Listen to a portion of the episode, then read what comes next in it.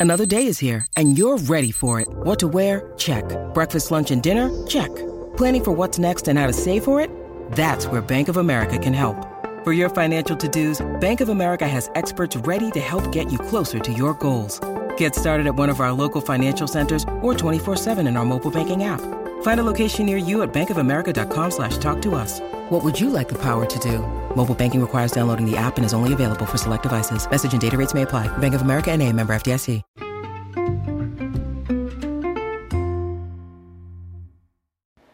Hi, everybody, and welcome to the Dr. Psych Mom Show.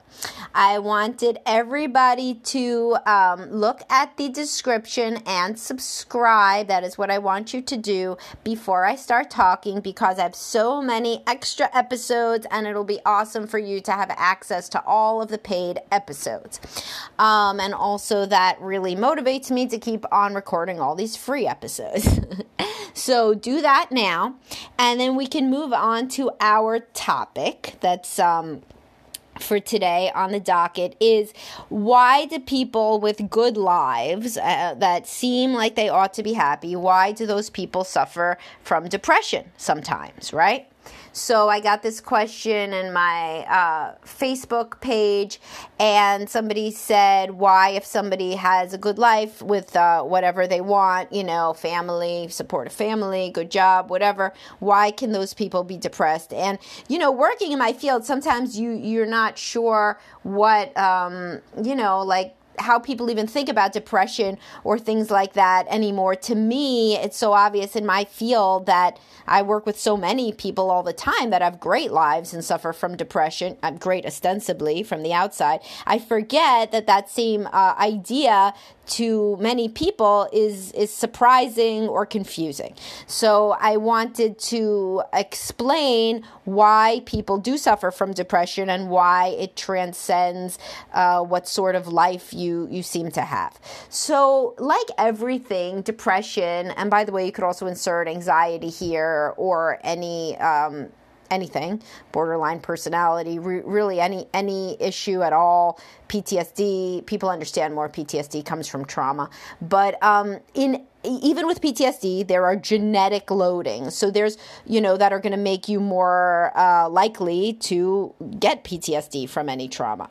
So everything is nature and nurture. Everything is both nature and nurture. You come into this world with your DNA, and that is coded for predispositions to certain uh, issues that your parents struggled with, you know, your parents or the generation before. But most often, you don't really have to go further than your parents to see why you may have a genetic predisposition for certain things. In fact, the length of time that babies spend crying after they get their heel prick to take their blood as a newborn baby in the hospital um, predicts whether they're going to be depressed at age 18. That's a study that I read some years ago that was very interesting. Literally, the baby comes out of the womb and is already uh, predisposed to cry a lot or not in response to the heel prick, the needle. And if the ones who cry longer and are less readily soothed are likelier to be depressed later on. They just have that genetic loading for depression, and that there, there's really nothing that you could do about that. So, environment uh, is is extremely important too. But frequently, the best environment in the world cannot make up for what you're genetically predisposed to have. So if you have two depressed parents, let's say, and then you're adopted away into a family of um, extremely laid back, loving, nurturing people, there is still a chance that you're going to end up with depression down the line because you are genetically predisposed toward depression. Now, because environment can have a moderating influence, you are maybe less likely to have depression and the, and or the depression would be less severe than if you had remained in this hypothetical situation being raised by two parents who are both extremely depressed.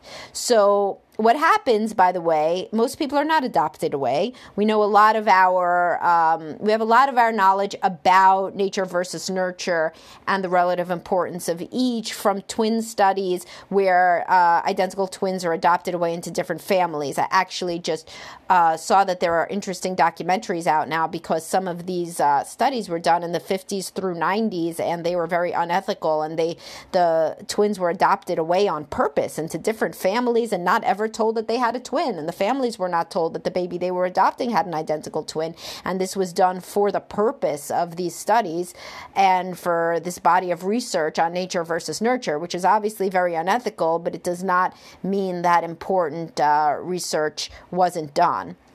It shouldn't have been done, of course. The people should have known that they had a twin, right?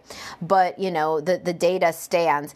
And so we know a lot from those twin studies and from other uh, studies of of babies and and following them longitudinal research etc so the point here is that there's something called the diathesis stress model of mental illness and it means that if you have a genetic loading for a specific mental illness, you are likelier to express that if you are in a stressful situation.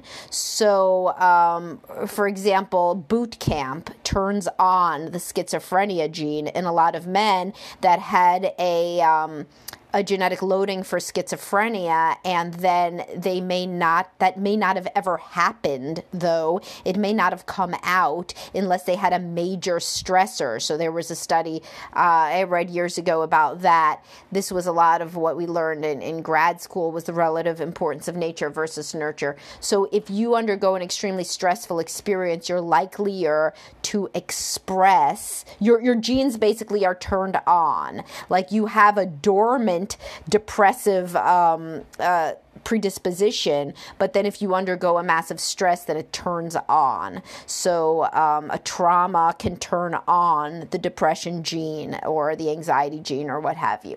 So the reason that people who have supportive families and a great job and they're real uh, attractive and wealthy, like movie stars, right? Movie stars kill themselves. They have depression. Not all of them, obviously, some of them. And why? People think that they are, uh, you know, living the dream. Because there are biological predispositions for depression. Depression is an illness. You do not have the right you know, neurotransmitters going on. You don't have enough serotonin, dopamine, and norepinephrine uh, in the right balance in your brain. This is frequently due to genetics, just coming from a depressed parent, um, or, you know, two depressed parents, then also most people are not adopted away. They're raised by those same depressed parents. And parents with depression don't parent as well as parents without depression. And I could link you to things I've written about how depression impacts parenting. It doesn't mean everybody with depression is a bad parent. It just means that you are teaching, usually, um, a more negative worldview because that's what you have, you know? So that's why it's so important to get help if you're a parent with depression. Both uh, therapy and medication can help. So it's nature and nurture. You're coming out with genes for depression, and then you are being parented by somebody with depression who's then implicitly training you to view the world in a negative way. And um, also, depressed parents, they do less of certain important things when the child is in critical stages, such as mirroring when the child is a baby.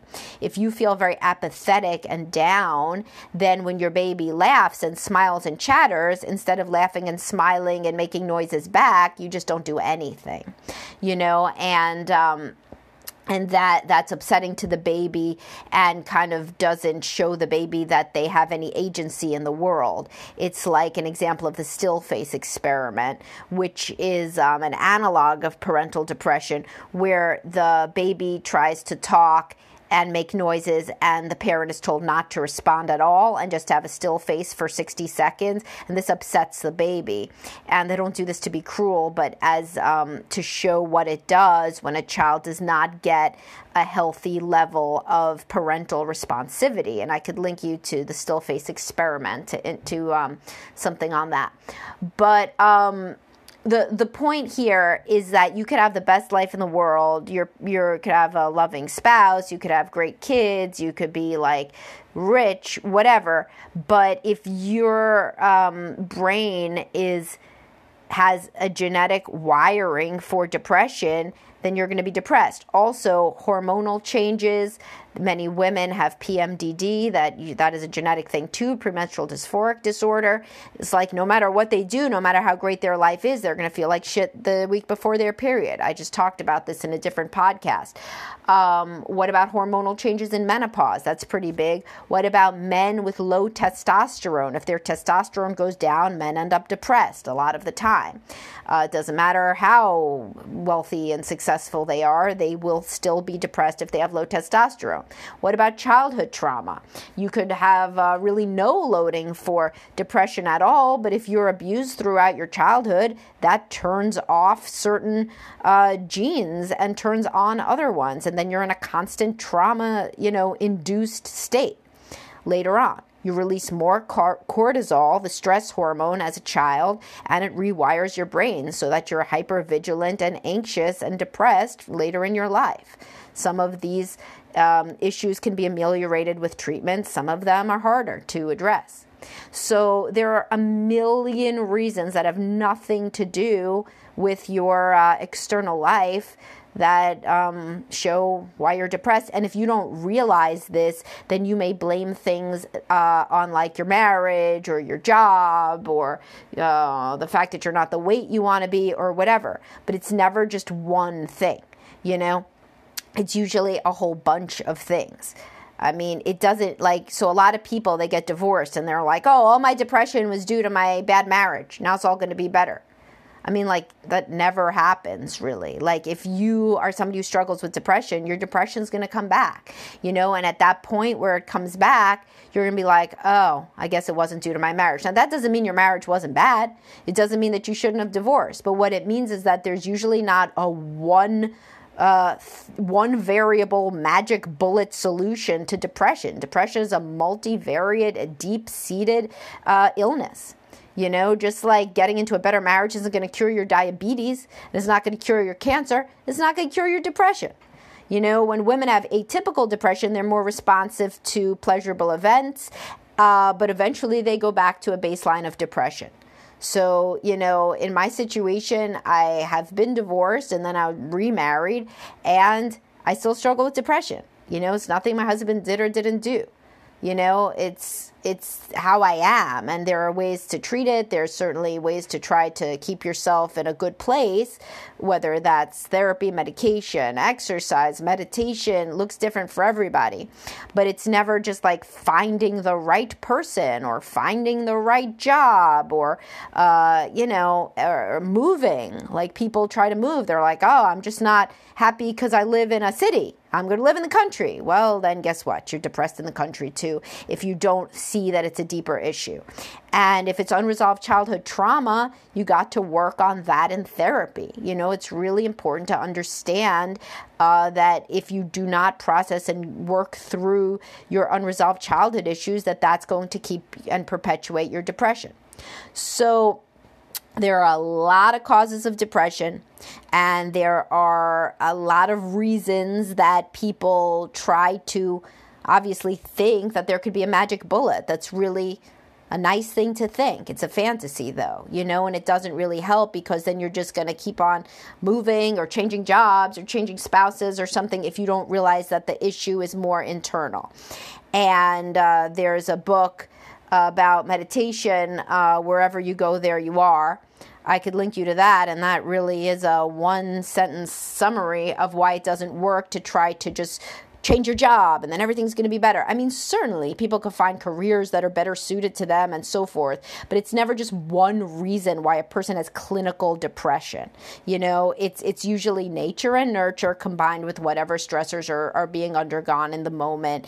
And even if there are no real stressors to speak of in a person's life, they can still suffer from the illness of depression, which is a brain illness, right? it, it is a brain illness, seasonal depression depression, PMDD, hormone related depression, all of these things they just turn on sometimes. You're okay, okay, okay, and then you're not. And there wasn't really a trigger that's external, it's hormonal, biological, seasonal. I mean, it, there could be so many reasons. So, hopefully, this gave you a little bit of an understanding about this difficult topic to understand. And um, thank you so much for listening. And listen to this one again, you know, and if there were things that you didn't understand, write them down, Google them, Google more about depression, you could ask me too about different sorts of um, questions that you have when you listen to my podcast, things that you'd like me to expand on. But for now, I hope that this one gave you a little bit of a broader understanding about the confusing topic of why people with ostensibly great lives still suffer from depression.